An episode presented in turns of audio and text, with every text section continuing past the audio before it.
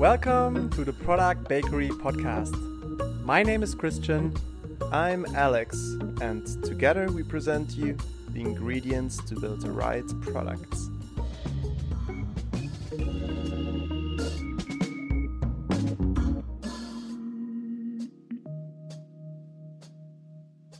Welcome everyone to the Product Bakery. Today we have Nikki Anderson here with us and obviously my dear friend and co-host Christian. Hey Nikki, good to see you, good to hear you. Hey, good to see and hear you both. So Nikki, to share a little bit background, you are a studied psychologist who worked many years in New York as a user researcher for different companies. And almost 2 years ago, you decided to move to Berlin to work for the company Zalando as user research lead. Next to that, you are also the founder and instructor of the User Research Academy. Since Alex and I are advocates of user research and we love testing, we were curious what's behind the User Research Academy. Yeah, sure. Thank you for the intro. I appreciate that. Yeah, the User Research Academy, I founded that actually back in 2018. And the reason that I started this User Research Academy was because I felt like a lot of people struggled to get into the field of user research.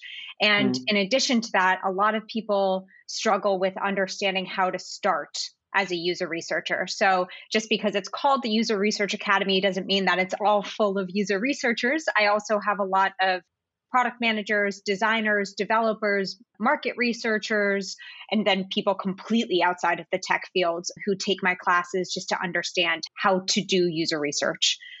So that's why I founded it, was to make that field more accessible for people who aren't directly related to it.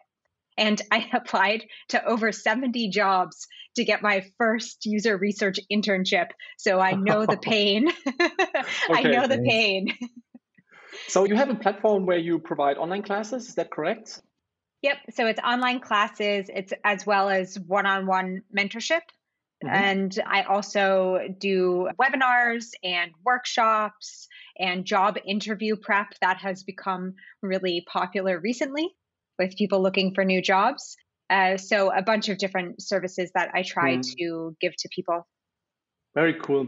Actually, also interesting to me and Alex, because we had last week brunch and we were discussing what makes a croissant so perfect. What is a perfect croissant and how does it taste? And we ask ourselves, is this something we could research? Actually, we ended up in recording a podcast episode. The previous one. Nevertheless, we thought it would be maybe better to talk to a real expert. Maybe you can tell us how you would kick off such a project. Oh dear, that's interesting.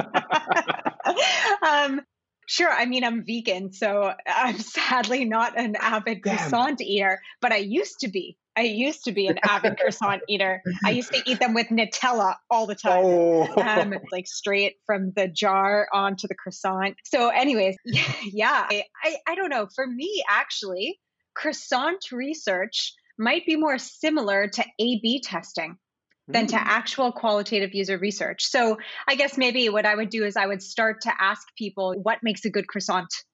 You know, what is it that you think about when you think of a good croissant? How would you describe this? And, you know, you might hear things like the flakiness or the butteriness or the crispness and all of those things. And then I think what I would do is I would go and work with my chef and A/B test like a bunch of these different ingredients to see until we got the right one.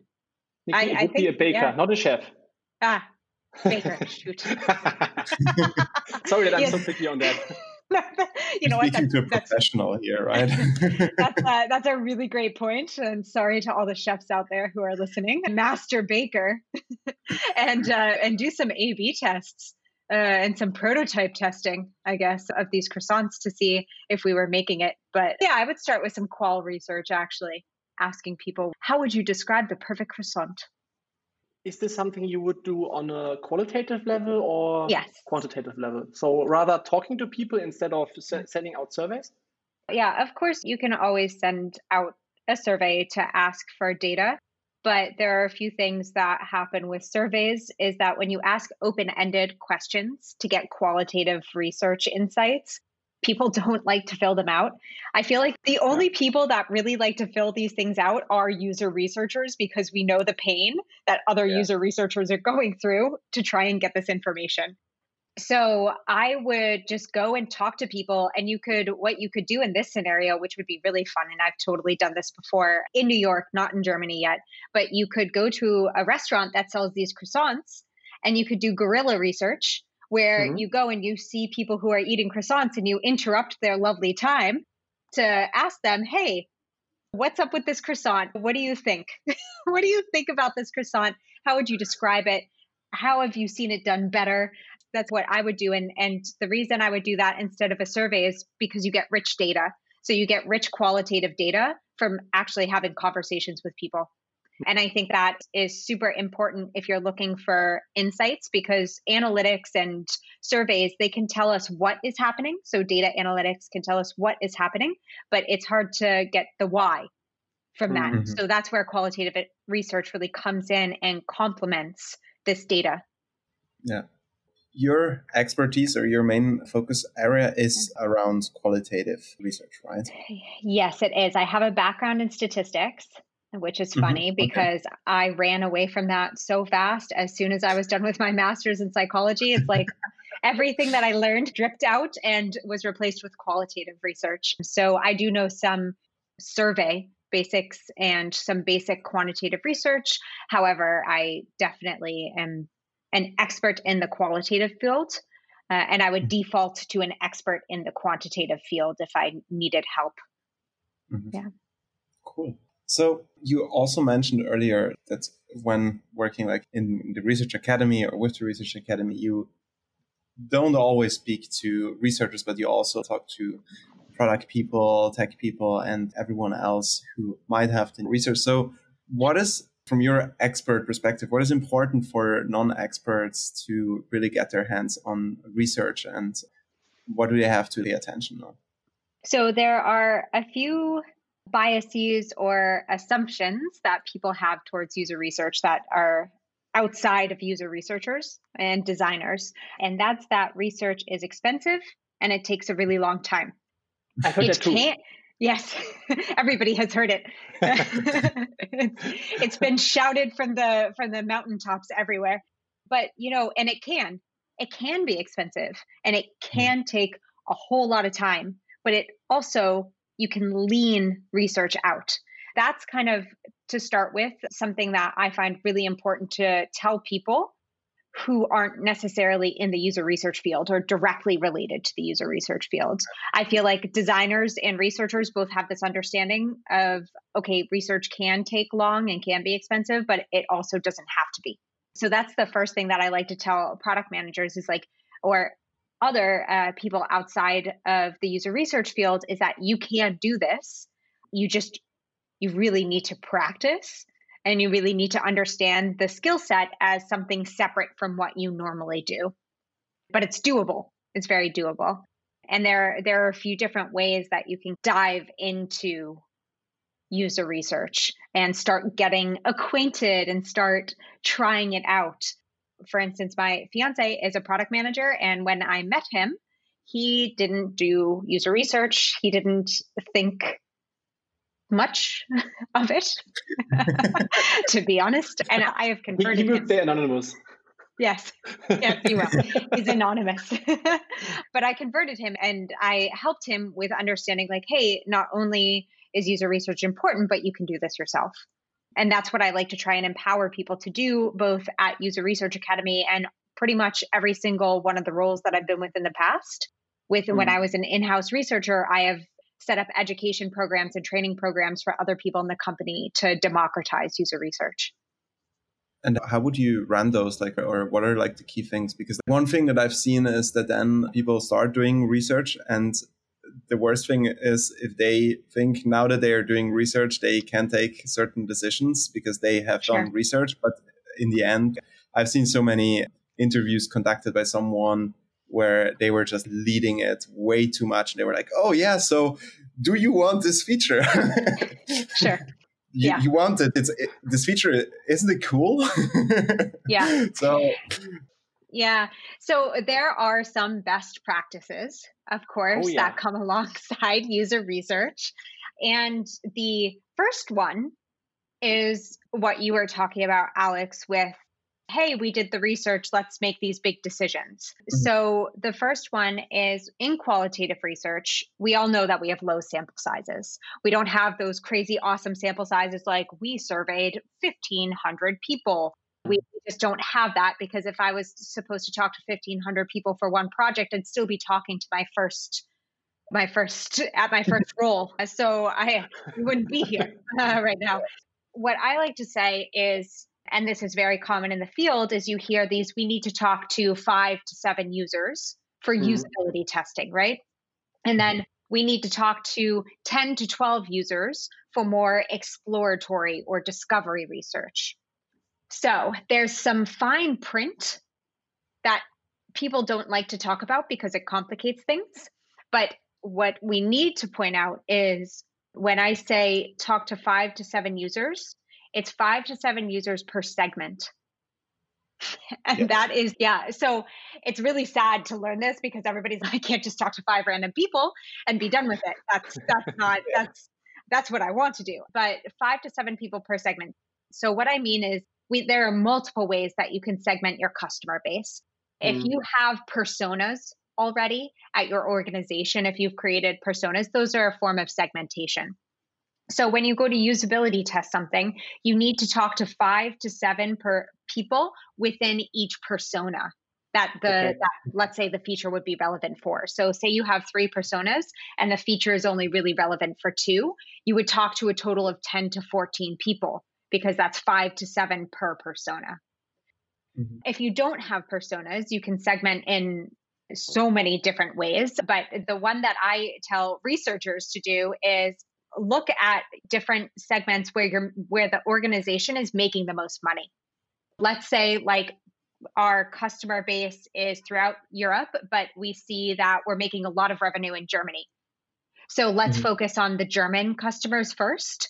Or we can also think about, okay, where are we rolling this feature out? Let's talk to those people first. So maybe we're rolling the feature out to France first. Let's talk to people in France.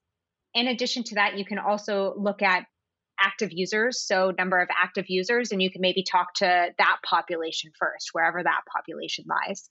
You can also segment age as well. So let's say that the feature is more relevant for younger people rather than older people. So then you have to talk to different segmentations of age. There's so many ways that you can segment, and really it's up to your organization and what your organization's goals are and what metrics they follow, where you should focus your energy. But I always think, I'm always like, revenue. It's so sad. But even with user research, and I've learned this, is I work a lot with product managers, and product managers care a lot about business. Like you're trying to put together like the business, the technology, and also the user. And if I can help you as a product manager with bringing the user and like that business together, then I've done my job. So yeah, I always talk about segmenting, thinking about revenue or active customers or active orders or whatever metric you're following. I like that. But I have to be honest, talking to 6 to 12 customers was always clear to me, and I was regularly doing this, but segmenting them, honestly, I never went that far, which makes absolutely sense when you hear it. And I hope that many product people who are listening in right now will say, oh, Christian, thanks God I'm not as bad as you are. But still, I think it can never hurt to repeat this or to mention this. Out of curiosity, right? Because when we talk about segments, you work for Zalando. Only if we can talk about it. But if you have to test something at Zalando, I would imagine like you have this huge amount of very different segments. How many interviews would you run to validate something then? Like how are you approaching it? Or is it like, do you only go about validating with the most relevant segments? Yeah, that's a great question. So we generally will validate with the most relevant segments, and we will start always in Germany. Generally, like we are always starting with Germany because that is our main and target market. And it's also the market that we know the best because the most research has been done on that. But we also are talking to people in Italy and France as well. and Amsterdam. We base it off of a few different things, such as what I was talking about. Where is this feature going to be rolled out? And are we rolling it out slowly to different areas?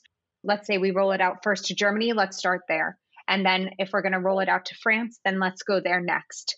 But primarily, we're looking at a German market, and only will speak to, let's say, UK, if it's for some reason very English specific or UK specific.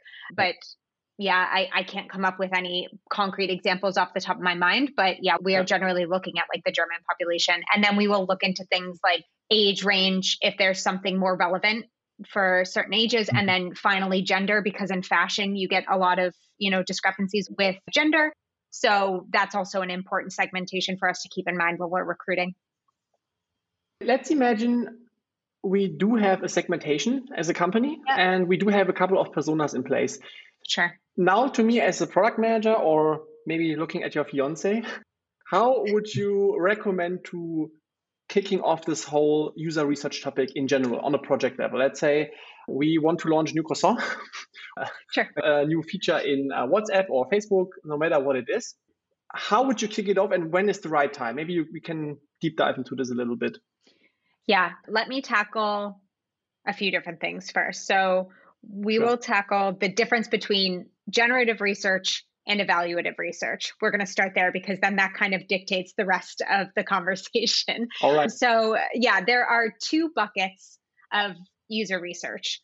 The first one is generative research, and that is the problem space, understanding the problem space. So you are saying something like, hey, I want to better understand what the greatest croissant is so that I can create a croissant that is aligned with people's experiences. Or I want to better understand people's mental models about croissants, so how they think about croissants, so that I can create the best croissant in the world. So yeah. The underlying problem, why do people even eat croissants, right? Why a croissant? Why not a bagel? Why not a muffin? There's so much to choose from. So that's generative research. It's really exploring that problem space.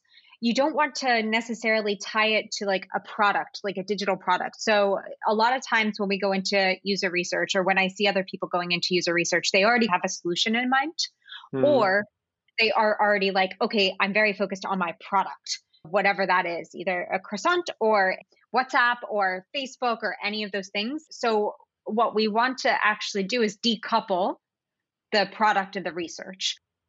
You're going in to understand people. And this is where user research becomes much more of a social science and much more like anthropology than it does tech. Because in this kind of area, you are just trying to understand people. You're just like, hey, what's up? What's on your mind? What are you thinking about this and that and the other thing? That is that kind of form of research, which is more the problem space and exploring that. And what's cool about that is it generates a lot of new ideas. Then you have the other side, which is evaluative user research. And what evaluative user research is, it's quite self-explanatory. It's evaluating solutions. So after the generative research, what happens is you come up with some insights and you build some prototypes. And then we have evaluative research, which is maybe doing research on those prototypes, or you can do research on a live product. So those are like the two different buckets, the generative and the evaluative research. So problem space. Gotcha. Versus solution space. So now that we understood those two buckets, tough start. Which are very important to understand. I think, especially in companies when things have to happen fast, people do not take the time, at least in smaller companies, to make the distinction. So there are people who are trying to push, the founders, the managers, etc., to get things quickly out of the door without really looking at it holistically. So I think it's very valuable that we make a step back and talk about the basics first. Yeah. And the thing is, when you have a research idea, so you're that product manager that has some personas and you're thinking about all these different croissants, you have to kind of, before you just dive into this, you have to decide which bucket are you in? Are you trying to understand the problem space, or are you trying to evaluate? So are you trying to say, why do people eat croissants? What do they think about them? And why did they choose these over other things? Or are you saying we have 5 croissants and we want people to test them and give us feedback on them? I don't know. This example is just really sticking for some reason. It's okay. It matches our podcast logo. Yeah, perfect. And this can obviously be used as well for digital products, understanding that problem or understanding if you want to evaluate a solution. The reason that this is so important is that when you are going to begin a research project, what you want to do is you want to come up with goals. So research goals. And these goals are what you want to figure out during the research project. What questions are you trying to answer by the end of this project? What are you trying to achieve by the end of this project? And what that will help you with if you form these goals in a very nice way. And what I will do is I will link to you or send to you a template for a research plan that you can put in the show notes that has like an explanation of all these things. Yeah, it has like really great examples and explanations because it's very hard to explain these super in depth. But these research goals, if you create them correctly, what they do is they enable you to ask the right questions. So then instead of asking, how awesome is this? Don't you want this awesome croissant? How great is this croissant? Eat the croissant and love the croissant and then buy croissants. Instead of saying those things, you are forming questions that are more open-ended. Because if one of your goals is to just understand why people eat croissants, you're not going to ask them, how amazing is this croissant? You are going to say something like, why do you eat croissants? If you form those goals correctly, they really help you ask more open-ended questions. So the best thing that you can do when you're kicking off a research project is to understand, hey, am I trying to understand a problem space or am I trying to evaluate something that's already a solution and then come up with more of a plan, which includes goals and then includes open-ended questions. Because what I see is a lot of people who are not researchers or who have not trained as researchers or anthropologists, they ask very leading questions.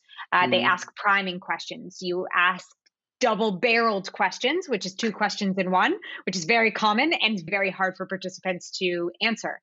And so there are all these things that end up happening. But if you define the goals better, then you are better off with writing questions. And I can also, if it's helpful, go over some tips for writing questions too, writing more open-ended questions. Sure. Yeah. Cool. Maybe. Do you want me to go over the tips for open-ended questions? Sure. Please feel free to share some great tips. Absolutely. Then I can just directly start taking notes in parallel for my croissant research. Amazing. Yeah. So what I'm going to share with you is something that I learned about years ago. I don't have a source for it because I have no idea where it came from. I learned about it in some weird training thing that actually had nothing to do with user research. And I teach this to everybody.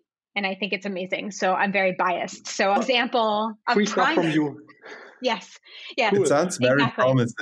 Yes. So the way that I recommend writing and asking open-ended questions is by following an acronym.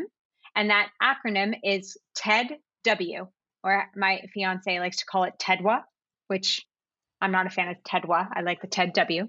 So TEDW is an acronym that stands for 4 different phrases. The T in TED stands for talk me through or tell me about. The E stands for explain what you mean, explain what you said. The D stands for describe what you mean, describe how you felt, describe a croissant, the perfect croissant.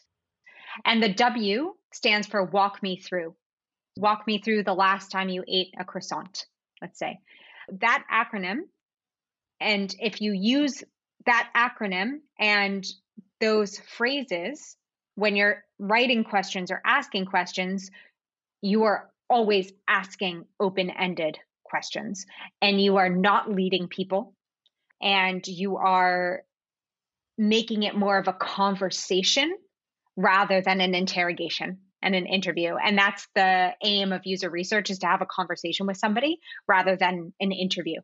Whenever I do my intros for my calls, I'm always like, I don't want this to be an interview. I want this to be more of a conversation. And that sets it up for actually having these open-ended, honest, really insightful, rich conversations. Yeah. And I remember you, when we last time spoke, you also mentioned that you personally, most of the time, don't even use scripts when you go in an interview. I don't know. But that's 8 years worth of doing research. So I would recommend having a script. I would also recommend write in the script, write out these questions like that. Tell me the last time you ate a croissant. How was it? What was the experience like? And so then you have it in front of you. If you're like, oh no, what's the next thing? Because I know that people get really stressed. They're like, what's the next question? You have this thing in your mind where you can say, okay, talk me through, explain, describe, walk me through. And then I always say, if you are struggling with what to ask next, just ask why. That's the best question that you can ask. Just ask why. Or you can say, hey, can you explain that more? Yeah. Or can you describe that more? Can you explain what you mean by flaky or buttery? You can always just default if you're like, oh my God, what's next? What's next? You can always just default to why or explain that more. It's actually quite interesting what you get back from people when you ask why on. Honestly, it's fascinating to just keep asking them why, because when you practice a lot of user research and when you have done it quite a lot, you get used to asking why a lot. You ask it continuously. They have that saying of the 5 whys. Ask why 5 times. Yeah. And why? Because what that does. The learning path. Exactly. Well, I had to do it. But it's so cool because what happens is you watch the person also discovering things that are a little bit subconscious to them. Yeah. And so that's why when people ask me things like, oh, why do you love user research? Or they're like, oh, but you're just talking to people about how they order clothes. I'm like, no, you have no idea what these sessions are, because somebody's core values behind ordering clothes and somebody's motivations behind it. When I ask why, over and over, the things that come out, like you could be ordering clothes because of a funeral. You know, like that's not what people think. You could be ordering clothes because you're really sad because you couldn't go to your sister's wedding because of COVID, and it's a coping mechanism and all of these things. And, or you gained a lot of weight and you're feeling really uncomfortable. There are just so many deep reasons and motivations behind every action that we have as human beings. So even if you take something that seems as simple as ordering clothes online or like ordering food delivery, you can just get to this core value that's unbelievable, where the person even says on the other line, the participants, oh, wow, I had no idea. They're like, I learned something about myself too. I guess it's almost like a psychotherapist session. Yeah, you get people to think about reasons that they might maybe never thought about, and very nice. Yeah. And when you learn those things, like when you learn a core value, it doesn't just impact your team, let's say. It can impact sales, marketing, account management, tech, and product. It can impact so many different roles in an organization and so many different departments in an organization. And that's when user research becomes so much bigger than just product. Because some of the things that I have learned through user research, I've gone to marketing with, and they're like, this is gold. Like, we can use this for marketing strategy. Yeah, to target people more directly, right? Yeah. Yeah. When I have my interview set up now and I have my goals and my questions defined, I think that goes kind of hand in hand as far as I understood. So what are the steps to continue and also to come into this mode where I have the data in place and I want to make a decision or should make a decision? Okay, so you've done your interview and you have data. Okay. Exactly. Then the next step is something called affinity diagramming or clustering. I know that some people are familiar with this, but essentially what it is, you're going through all of the different interviews that you did, and you are bringing out patterns and trends throughout these different interviews. So the way that I do this, and nobody is going to want to do this way, but I will explain my process and then where you can cut it out. So what I do is I have my interview, right? So let's say we just had an interview. It was 1 hour. I listen to that interview all over again, and I transcribe it myself. Wow. That you don't have to do. Yeah. You can get a transcription service, because I know that's a lot of effort if you are not dedicated to user research. Like, it is part of, I find it part of my job. However, if you're a product manager, designer, developer, anybody else trying to do user research, you ain't got time for that. So the best thing to do there is get like a transcription service, or use something like otter.ai, which transcribes. And so after that, what you do is you look at the notes and you start tagging things that you see in the notes. Now, what I mean by tags is there are some common ways that you can tag user research, qualitative user research data. And the common tags are things like goals and motivations and tasks and pain points. Pain points is huge. If you're going to focus on anything, focus on pain points, because that's what sucks and we want to make it better. The classical problem points, you focus on, right? Yep, exactly. So pain points are very important, and goals as well are very important, because what goals do is they are what people are trying to achieve. And if our product enables the people to achieve that, then our product is good. So if somebody, let's say, has a goal of eating 5 croissants at once for breakfast, for whatever reason, if we as a bakery only sell croissants in 3s, that's not helpful for them. And thus they cannot achieve their goal. This can also be more relevant, maybe, is if, let's say, somebody is trying to travel somewhere, they're trying to get somewhere on a budget. If we don't allow them to, let's say, filter or sort or search by budget, then what we're doing is we're putting a roadblock in their goals. And what they will do is they'll just go somewhere else to better accomplish that goal. So that becomes like, I'm trying to get to this goal where I'm budget traveling. We don't allow that. And we also somehow become a pain point because we don't allow that. So what happens is, because we don't have filters or sorting by budget or searching by budget, what happens is we become a pain point. Our product becomes a pain point that doesn't allow the person to get to their goal. They will just go somewhere else. So that's why when you're reading through your transcript, if you hear things like, I didn't like this, or this was frustrating, this was confusing, those are all pain points. And then if you're looking through your transcript, trying to find goals, or like, I was trying to fly on a budget. That is a goal. When you say, I was trying to fly on a budget because I lost my job, that's a motivation.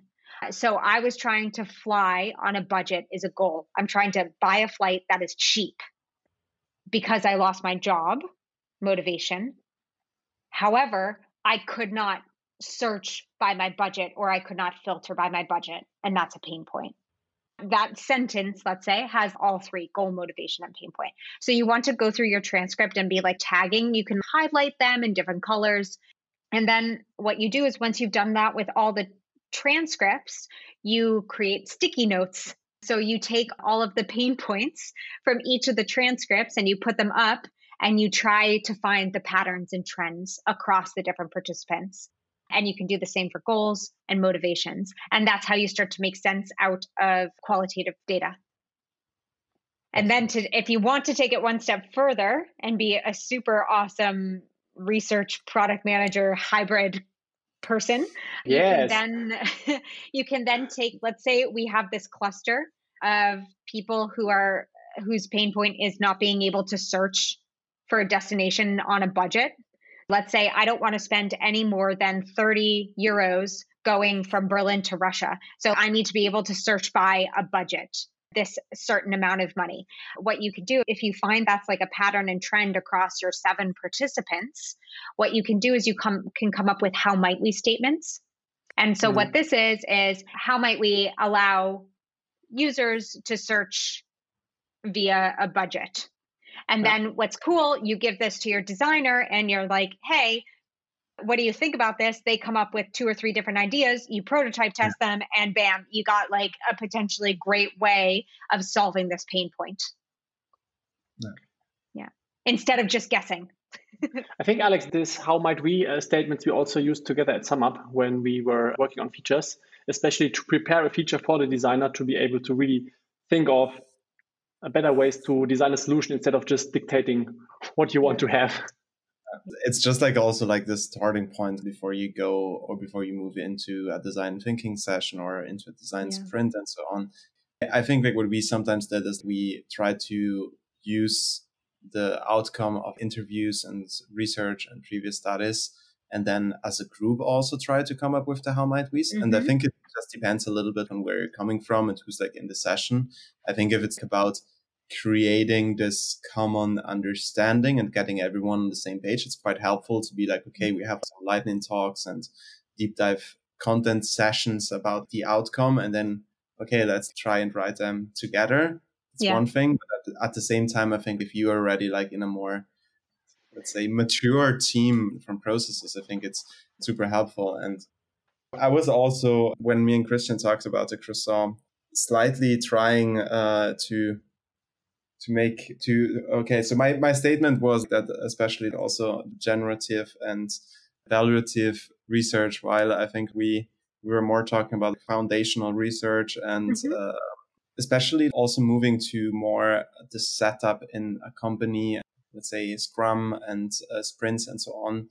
What I was thinking of was how do you fit both together? And while the more evaluative research can totally fit into a regular sprint, the generative one is something that should be longer and like really an ongoing process, and maybe even be like, I would not say separate without creating silos, but it should be something. And you also said it can inform the whole business. This is maybe moving it a little bit into a direction of less best practices around user research, but more into structures and research in a company. What are your thoughts? It's like now I just had my monologue. No, it was a great monologue. As you said, evaluative research like prototyping fits much more neatly and nicely into Scrum and sprints and works nicer with product and tech and the general cadences that everybody is following and ceremonies that people generally follow in product and tech. What generative research does, however, is it can operate outside of this regular kind of cycle of sprints. And so how I generally set up generative research is in a few different ways. So generative research, which you can also call discovery research, foundational research, exploratory research, like it's okay to interchange these things. So I just call it generative research because it tends to be more of a buzzword for this. But the way that I set this up is in a few different ways. So you can do generative research based on business strategy. So if you have an understanding of where the business is going in the next 6 months, 12 months, etc., and let's say you want to maybe open up a line of muffin croissants as a new innovative product. So it's like a hybrid between a muffin and a croissant. So let's say that's our business strategy, is to start expanding our menu of croissant related products. So that's where user research can come in. And instead of saying, okay, let's just like create this muffin croissant hybrid and throw it out there and see what happens and invest a lot of time, energy, and money into creating this thing, what user research can do and what generative user research can do is back it up a little bit and say, okay, before we just like jump into this, let's just do a little bit of generative research beforehand. To understand, okay, what's the difference between muffin and croissant? What are the situations that people eat them in? And how can we maybe combine them? Or is there a better alternative for a product. That's where generative research can help inform or give a little bit more direction to the business strategy. Now, when we funnel down to, let's say, a particular product team, so a squad or a scrum team or however you want to call the team, what I always do is I work directly with the product manager and I'm like, hey, what's on your roadmap? And I know that some product managers are like, please don't ask me that because I don't know and I don't want to think about that. But it's really interesting for me to look and see what the topics might be for the next 1 or 2 quarters. What will happen is then I see next quarter and the quarter after that, we're thinking about focusing on these different topics, right? And so what I will do is I will start generative research then to help inform the next quarter. Let's say we're in Q1 right now, and you have a basic roadmap or a basic kind of thoughts around Q2 and Q3. Anything that we think, hey, we need to understand this problem space more, I will start doing generative research for that now so that we don't need to wait for it. So that when Q2 and Q3 come, we are like, hey, we have prototypes, let's test them in these sprints that are happening. And that is how you fit in generative research. Unfortunately, you have to plan for it. It's not a reactionary type of research. It's much more planning focused and sitting down with the product manager and saying, these are the concepts, let's do them now. And it doesn't exclude the explorative research as well, which can still happen in parallel inside the sprints, for example. Sure. Yep. To be completely honest, I am always running a generative research study, like almost always running generative research, because if your company has the budget, has the resources, and can do something like that, there's always something that needs to be understood more about a concept. Do you do it on different levels? Like one is the company overall and then more specific products in the company, and you have studies running the whole year? I try to do more of a company level one once a quarter. It doesn't always equal out because sometimes there's not something that makes exact sense to research. And that's why I also find it important to say not everything needs user research. If you don't need to, you don't need to, and that's okay.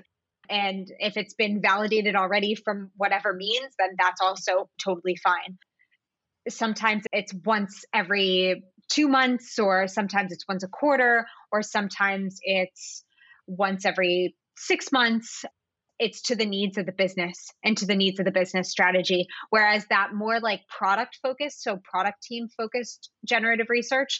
So in the past, I've worked across 5 to 10 scrum teams or squads at once. So I am always, because I'm like 10 different teams, I have 10 different topics. So I'm always doing discovery research for someone.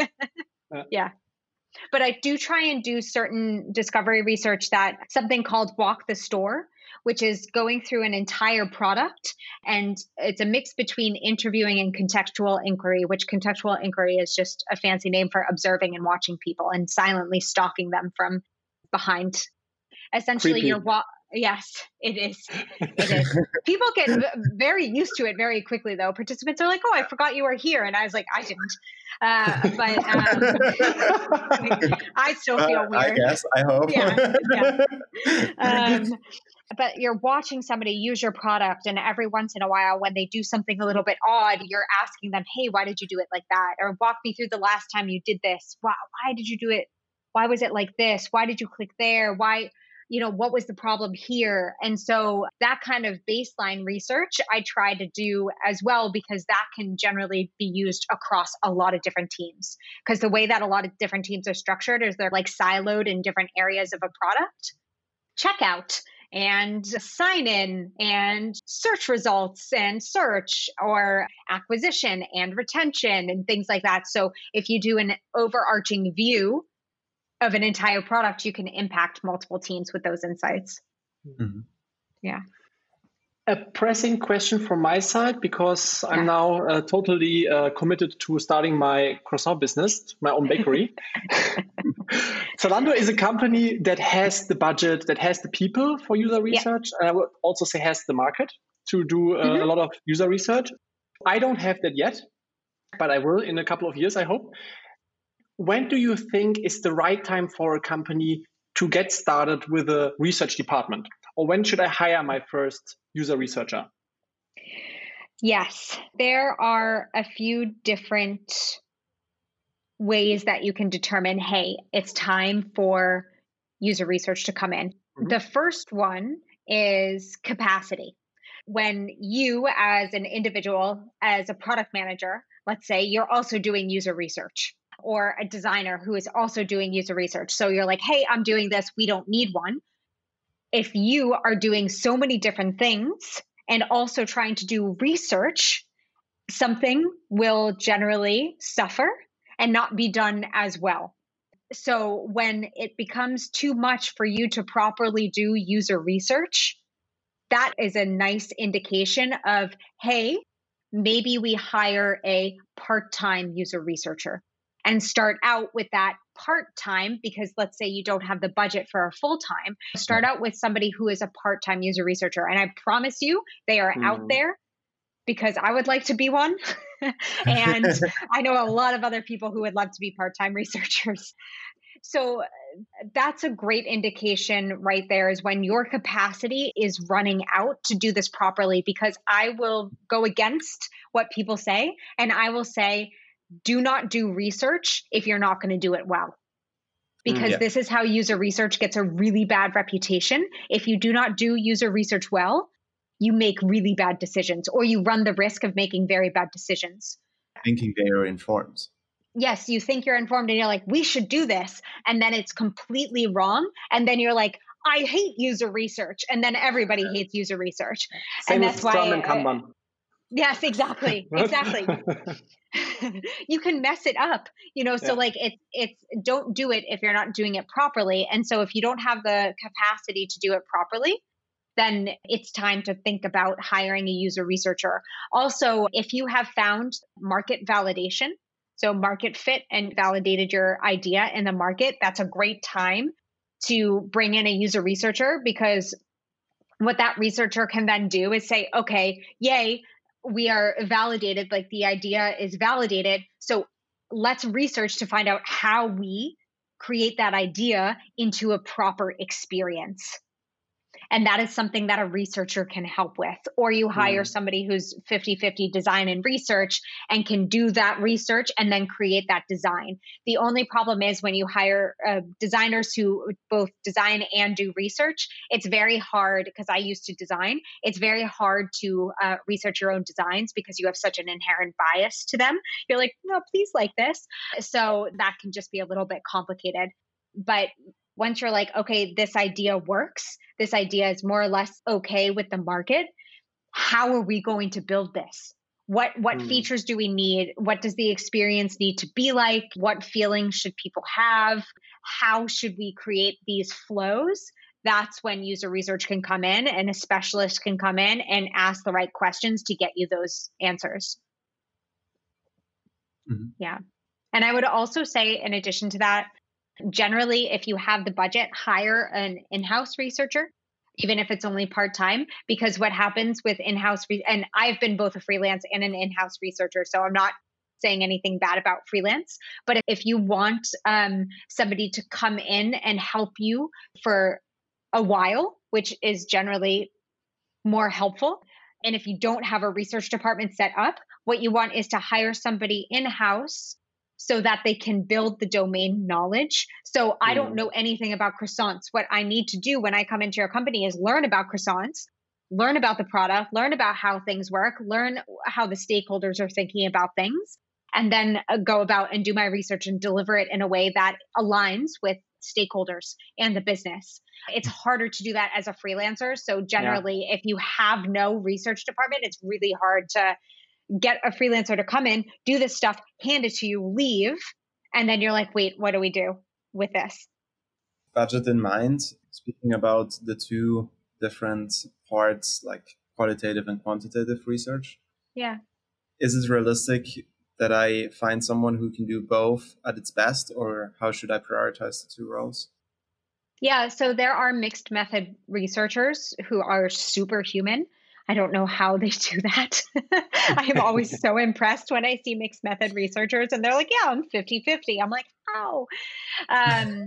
So I think that it depends where you are in your product. So if you're in like a very like product discovery phase of we don't really know yet what we want to build, we're just trying to understand some things, get a researcher that specializes in qualitative research, but can also run surveys. So what you can do with those qualitative insights is you can run an opportunity gap survey, which essentially helps you prioritize the insights that you found from qualitative research. And a lot of qual researchers also have the ability to run these surveys. Mm-hmm. If you already know everything and you're at a point where you're really trying to like validate, generalize, and go into more the numbers focused game, then go for the quant researcher who can continue to run satisfaction surveys and do satisfaction analysis. So those are the two. Eventually, it makes sense to have both or somebody who can do both. But if you have to prioritize, think about where you are with your product. Mm-hmm. Nikki, that was all very helpful. And we are also time-wise close to the end of the show. I would love to still give you the opportunity to add something if you think there is something that must be said or something that you definitely want to place, or I see Christian has. Maybe you can wrap it up because there were so many practical and actionable things you've shared today. For product people who want to get started with user research, what would be your key takeaways? A great question. My key takeaways is remember when you have a project in mind, start thinking about user research. It's okay. You can do it. It's not impossible. Start thinking about generative research versus evaluative research. Think about your goals and then write your questions based on those goals. Always write your questions based on research goals. And those goals are what you want at the end of the research study, what you want to achieve. And then always remembering this whole sad fact of per segment, 5 to 7 people per segment. Because if you do honor that rule, what will happen is you will just get better insights. And then user research will be much more useful. So the insights that you get, you can go and create things that are applicable for more people. So 5 to 7 people per segment is super important. Also, just a final note, try not to ever ask future-based questions. Mm-hmm. So would you like this is not a good question because people can't predict the future. We are terrible. I could say that I'm going to the gym every single day this week, and I am lying to you. So what I would say is always base your questions in the past. Instead of asking something like, would you use this? Ask something like, have you used something similar to this in the past? And base all of your insights off of the past rather than the future. So those are just some, and don't forget about TEDW. You can do user research if you use TEDW. Awesome. Well, Nikki, then I would say thanks a lot. It was a really interesting session. I think there are lots of learnings for anyone who's not yet in research and probably also for one and the other researcher. We will make sure that we share the guideline for the goals, for the research goals. And thanks a lot. Cool. Enjoy the rest of the evening. Yeah, thank you so much for having me. It was fantastic. I enjoyed the conversation. Great, Nikki. Have a good night. Bye-bye. You too. Bye.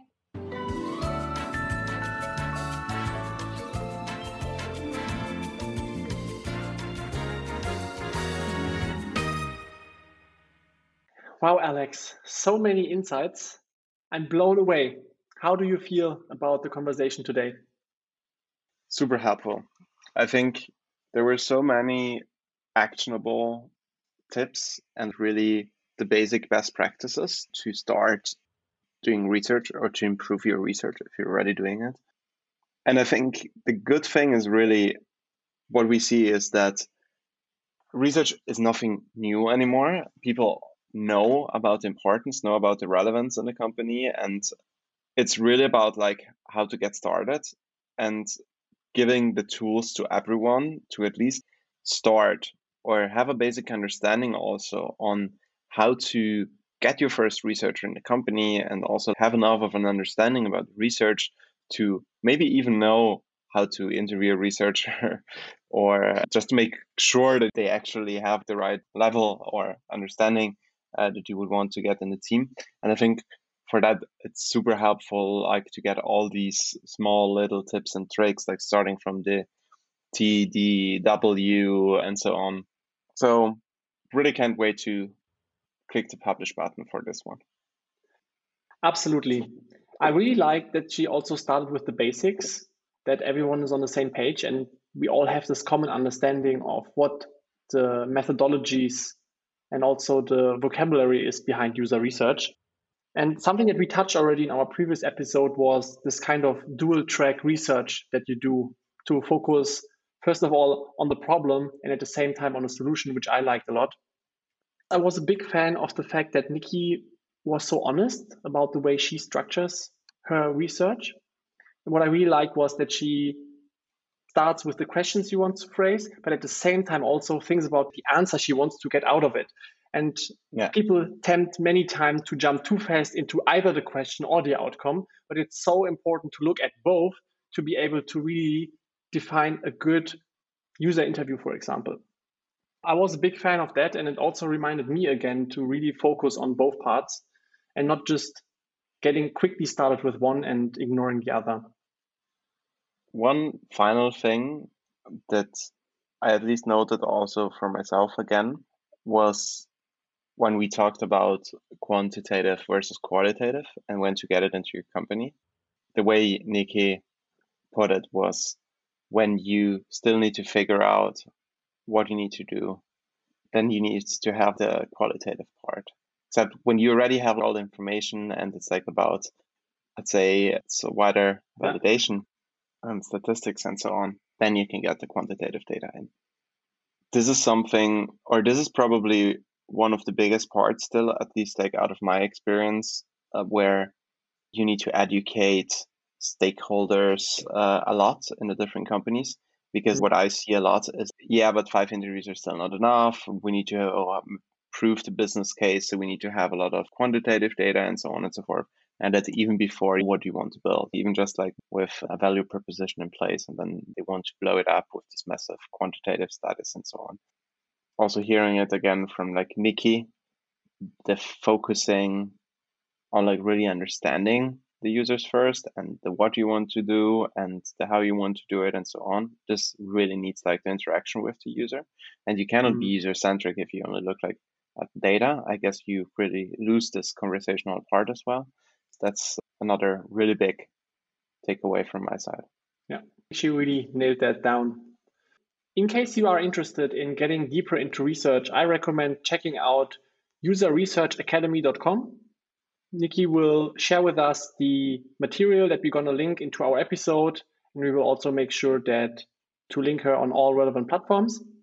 So Alex, we should wrap it up here and mention one more time our 24/7 availability on hello@product-bakery.com for feedback, tips, and questions. And other than that, drop us a line if you want some special guests or if you think we should change something in our format.